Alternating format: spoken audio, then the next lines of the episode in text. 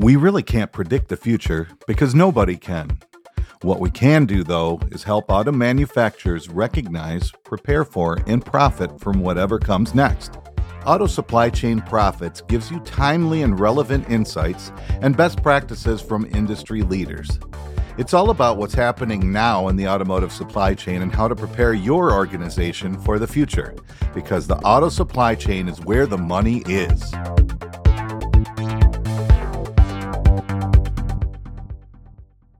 Hello and welcome to another episode of Auto Supply Chain Profits.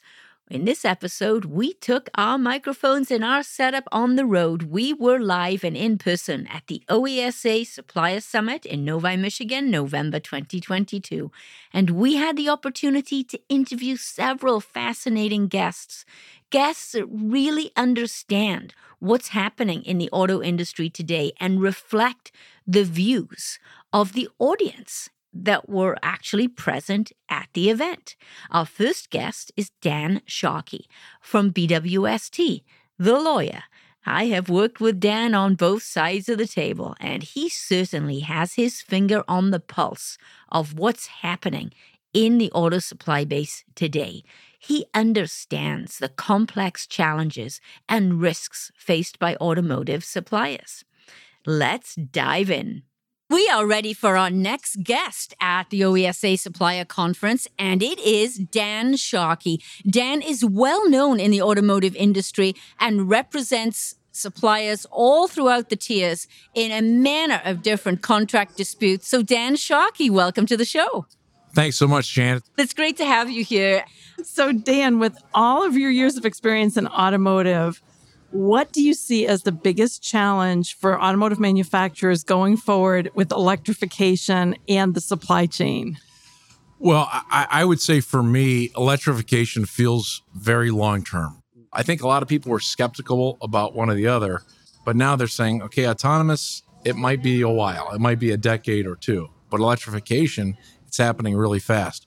So a lot of our clients, we represent 80 or 90 automotive suppliers, are sitting in there and saying, okay, in the next 5-7 years, how do I recapitalize to change from the old ICE world to the new world? But the second part is where I come in, supply chain. And there's two big issues. Number one is pricing. You know the world we live in. It's logistics, it's inflation, it's freight, it's labor, it's raw materials. All these costs are going up. My average client, I would say, is give or take 20%. They would say their prices are up. Well, if their margin was 7 to 10% and their costs are up 20%, that's not going to go well. So I spend more than half my time now doing pricing negotiations and just trying to get higher prices for the parts. The OEMs have raised their prices by 30 to 35%. And number two is volatility in releases. And the stop and go is so hard for our clients to manage. They have a full 4-week schedule of releases, and then they're zeroed out. Oh, and then they shove them back in. And you can't run a business that way. So those are the two biggest challenges that I see. How are you managing the volatility? What advice are you giving to suppliers out there to manage that? The number one thing is get ready for a legal world. That's the B word, breach. It's like, hey, wait a minute. We have 2 or 3 weeks of firm releases, and you just cut into them. So guess what, customer? You just breached our contract. You made a commitment in firm, not forecast, releases, and you've just zeroed it out. It's a breach. You did something to me. Now let's have a discussion to at least open up a negotiation so we can have a discussion. Not that we need to run off to court. We've all been around for volatility, but the last year and a half, nothing like we've ever seen, right? I mean, it's totally unmanageable, and it's really literally killing some suppliers. It's interesting that you're mentioning about the volatility because I think all of us have been in the industry a long time. And I remember the cycle was like 5 to 10 years. And now we're talking like weeks or months that cycle is happening. Do you see a change in the future of how scheduling or that expectation will be set? Will it be level loading? Will it be something completely different than what we've traditionally had as far as the commitments between the OEMs and their suppliers?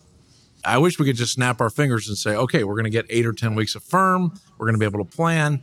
The OEs don't want to do that. The OEs want to be able to manage up and down because what do they have? They have union issues. They have chip issues. They have freight issues. They have this one little component that we never thought we weren't going to be able to get. We can't get now. They have all these issues. So it's the eternal tension or battle. They only want to give us 2 weeks of firm, but we, the suppliers, the tier ones, we have to order out not weeks, months. Steel got the 26-week lead time on a melt at one point, right? So you're talking about 6 weeks to melt steel to make parts with a 2-week firm release period. How do you manage a business? It's crazy, right? It's like, well, wait a minute. I have to order for 6 months, but I only get 2 weeks of orders. So there's a lot of risk there. I wish I could tell you, yeah, I think in a year everything's going to be wonderful. I don't. And I think this volatility is going to last a long time. I could be wrong, but that's what I think. What is the one piece of advice you would give to the automotive industry to ensure the success of the future of supply chain? Contract deliberately, not by default. Ooh. And what I mean by that is you work so hard to get the business, you're building relationships, you're responding to RFQs, you finally get the PO, and your instinct is to celebrate and go out for beers. And selling parts is tough, but you've got to take a deep breath and say, what did I really just get? Did I win it because my cost, I goofed up on my quote, it was too low? Do I really have a long-term commitment from this customer if they can terminate for convenience after 6 months? Are they going to come to me a year into the program after I'm tooled up and say, oh, you're $10, your competitor's offering me $9, lower your price, you're going to lose the business. So just be a little, not a lot, just a little one-page checklist or something to say, what do I really need out of this contract? When you're happy, take a deep breath and make sure it's business that you really want and you got it. So that's what I would tell them. And make sure that you can deliver on the promise of delivery to that customer as well. We have clients who are super technical, great executors. Sales is kind of They can survive. The most troubled clients we have are a great sales team, selling, but the back-end operations don't support it. And they can't swallow the capacity. So now they're miserable. They're working weekends, overtime, nights, 7 days, and they can't keep up with the orders, and their quality is suffering. Everybody's unhappy. They're unhappy. So I just say, if I had to pick, sales is super important. It's your face to the customer, but don't outsell your capacity. And the other thing, if you fire one really bad customer every year, you'll be happier. Meaning, take your list of you might have 8 customers, you might have 80, but whatever it is, find that one customer you're not making money on and say, hey, not that we're going to stop shipping tomorrow, but we're going to get out of this, and we're going to have an orderly exit over the next 6 to 12 months. And so many people look at you funny, like, well, wait a minute, we're trying to get business. But once they go through that process, it's so much better. Great advice. Thank you so much for being here today. Terry's nice to meet you. And Kathy, good to see you again. So great seeing you. Take care.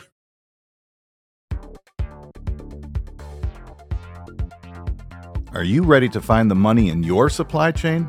Visit www.autosupplychainprofits.com to learn how, or click the link in the show notes below.